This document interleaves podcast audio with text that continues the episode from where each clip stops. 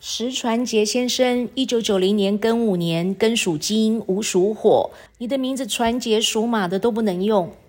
因为传阳边呢是田，也就是稻田的田，而你属马，马的最高规格呢要是帝王马，不然呢就是要战马。因为呢你是稻田的田，因此呢是马下稻田成烂马。传呢又是一个人字部首，叫做人善被人欺，马善被人骑。船的不阴不阳的地方呢，又是一个寸，寸呢代表小的意思。属马，马一定要大，不能小。所以这个船字呢，属马的不能用，也代表呢你表达能力呢是非常的差。那你是一个不善辞令的人，并且你贵人没有，没有来自贵人的帮助，对人用心都会被误会，对人掏心掏肺，别人都不领情。那你非常容易犯小人，那你运气呢是非常差。并且你做事情呢是非常的心猿意马，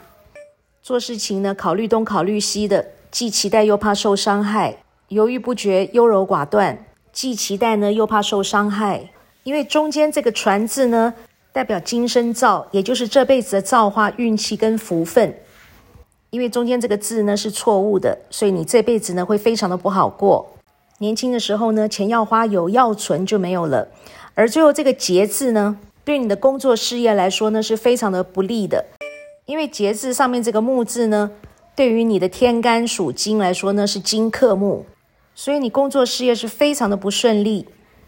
如果说今天你在大公司上班的话呢，那你就是做一些杂七杂八的烂工作；如果你当老板的话呢，那你就是老板兼撞钟，事必躬亲，没有员工，没有部署，没有手下帮你，那你全部的事情都要自己一个人做，非常辛苦，非常累。那么其实你是一个蛮有才华的人，但是呢，因为运气太差了，所以说你是怀才不遇，有志难伸。所以说以属马的来说呢，传跟节这两个字呢都不能用。而在健康的方面，你心脏无力，胸口会闷，鼻子气管非常的不好，那你肠胃特别差，并且你血光意外特别多，皮肤呢也容易过敏，你肝脏呢尤其不好。